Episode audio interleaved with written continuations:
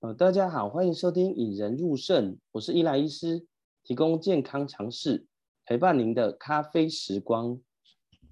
呃，最近疫情从清零到爆发已经好几个月了啦。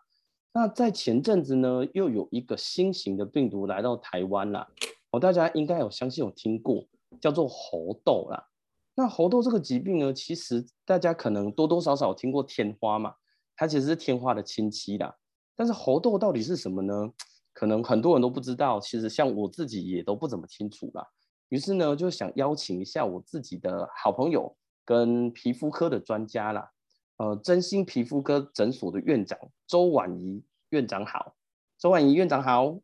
，Hello，大家好，我是真心皮肤科诊所院长周婉仪医师。欸、那今天很高兴能够跟大家来分享一下猴痘，因为之前刚生出一篇热腾腾的猴痘懒人包，那也很感谢伊莱医师的邀请，能够来这边跟大家分享。嗯，猴痘懒人包那时候刚出来的时候，猴痘。哎，不知道周院长当时一开始是对这个疾病有听过吗？还是说其实哎，呃，就是在新闻一直在报，对，对，对，哦，新闻有在报这样子。对，那之所以想写出这个懒人包，是刚好那一天就爆出了台湾的首例，在二零二二年的六月二十四号那一天，爆出了一个就是境外移入的个案，所以才起心动念说啊，不然来写一个懒人包好了。哎，对，那想请周院长先介绍一下。什么是猴痘啊？是猴子的痘痘吗？还是 这个名字是怎么来的呢？是是是，那它其实是在一九五八年哦，这个病毒首次在这个猴子身上被发现，所以它被叫做是猴痘。不过这其实的这对猴子不太公平，因为它其实主要的宿主并不是在猴子，而是在啮齿类的动物上面哦。那它本身其实是呃人畜共通的传染病，就是说，诶，它其实传染动物之外，也会感染到我们人。那它是借由一个，不管是我们的体液、哈血液，或者是损伤的皮肤黏膜，或是一些呃这个呃就是性行为方面，其实各种方式都会被传染到。哦，就是本来也是从啮齿类渐渐传出来的，对，只是第一次被发现在猴子，猴子有点委屈，对，大家不要弃养猴子哦。欸、啊，那 一开始出来好像听说是在非洲嘛，可是，嗯，是，好，好像现在是不是？全世界都已经，全世界都沦陷，没错。就台湾出现前阵子出现第一例而已嘛。是是是。哎，那像猴痘，像例如说，像你们皮肤科可能会看到，呃，皮肤的表现嘛。那猴痘它的皮肤会长什么样子啊？是是是，就是可以请周院长跟我们描述一下嘛，因为这个我们都不怎么清楚。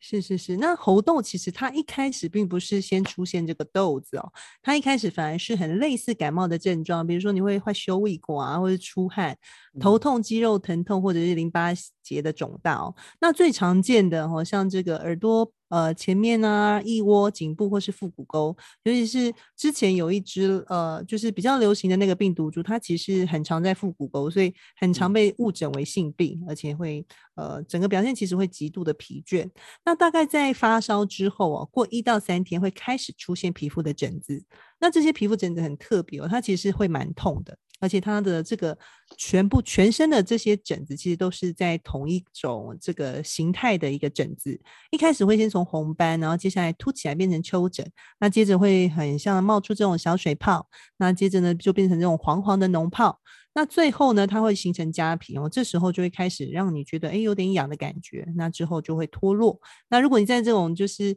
形成水泡或是痂皮的时候去抠它哦，这时候就比较容易会留下这个比较深的疤，就很像很多人小时候长水痘会很留留下很深的这个水痘疤一样。诶，所以其实呃。比较特别就是说，哎、我们其实在临床上还需要去跟水痘去做一些鉴别诊断哦。那一般来说，猴痘就是全部的疹子都长一样，水痘的话，我们会看到，哎、在各种形态的疹，同一个人会出现各种形态，比如说他有初期的水泡，那有在痂皮时期的，哦，那有出现这个已经呃退掉的这个疹子，也就是他们不太一样的地方。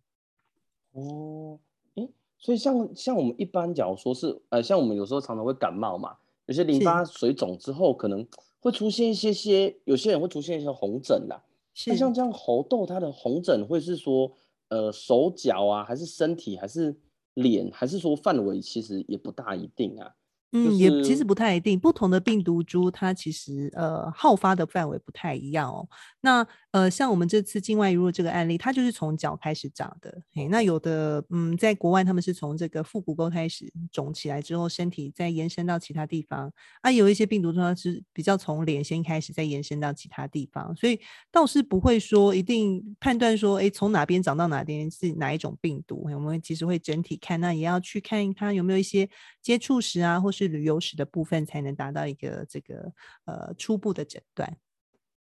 那像我们有些人就是感冒会，或者说呃有一些疲倦之后会出现发疹子嘛。那像我们要怎么时候，或者是哪些人可能会担心说自己或许会需要到有得到喉痘，或是呃有得到这一类似的疾病呢？嗯，是是是，就是如果说你有接触到从国外回来，然后这些国外回来的人有接触到一些呃，比如说。呃，啮齿类动物啊，或是灵长类动物，哦，或是有接触过确诊者的话，那当然出现这些症状就要小心。可是，一般来说，目前在台湾的几率算还蛮低的啦，所以通常不会呃发烧长疹子就马上想到猴痘。那一般其实呃，比如说刚刚伊莱医师说的这个病毒后的疹子，吼，那它其实是会以身体的躯干为主，而且大部分病毒疹疹子是那种比较细细碎碎，然后有点网状的那种感觉，是是平的。它们其实不会有这些水泡啊、丘疹或是脓疱的表现，对，所以其实不太一样。哦，而且好像猴痘算是一个法定传染病嘛，就是比如上讲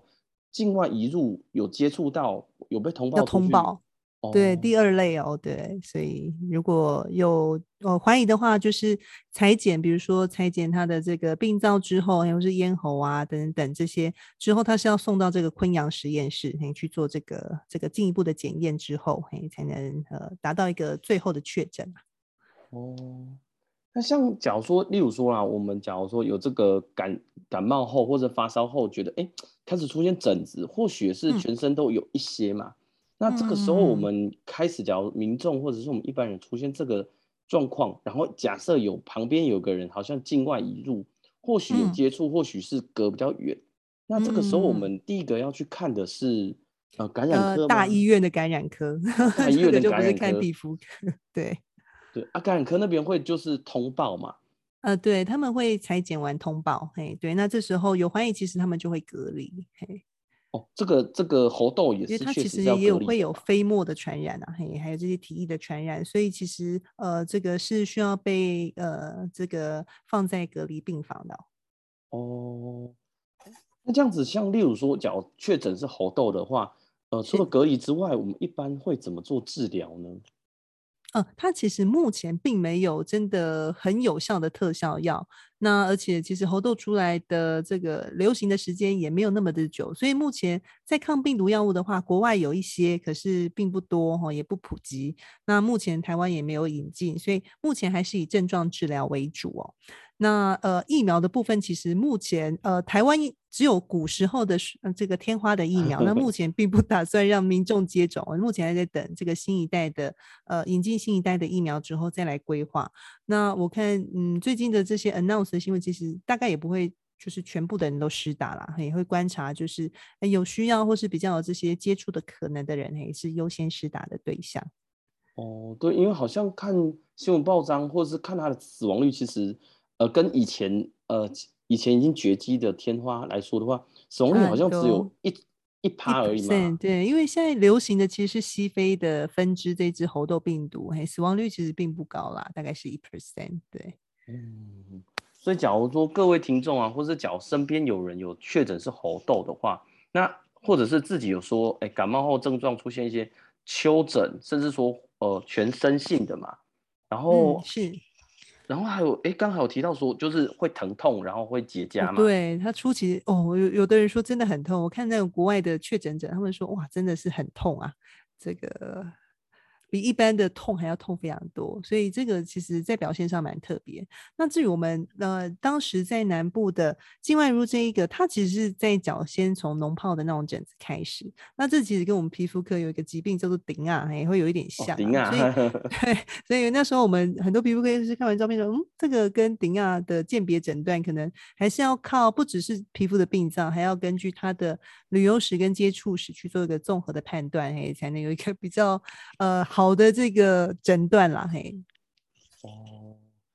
对，就今天刚好有猴痘的专家啦，就是至少以皮肤科病灶来说，请呃请皮肤科周周院长来跟我们分享一下，说，哎，猴痘到底大家会什么时候需要担心？那什么时候有这些症状的时候需要去看一下？呃、嗯、呃诊哎诊所或者是大医院的感染科啦。对，就直接去大医院其实就可以了，因为这种就 是尽速的，疑似就赶快要呃佩戴口罩，要赶快去大医院就医，而且一定要告诉这个医医护人员你有相关的旅游史、已经接触史哦。对，那比较特别的就是说喉动，因为它会透过比如说伤口啊、体液或是一些呼吸道分泌物、飞沫等等，所以裁剪的人其实是要高规格，就像我们 COVID-19 在做这个搓鼻子的这种呃裁剪一样哦，它是。呃，医护人员要穿戴全套全副武装。我想这个伊莱医师哦，之前其实在他粉专有 分享过，就是全副武装，手套、隔离呃 N 九五等级以上的口罩、护目镜啊，还有面罩这些。哦，那如果说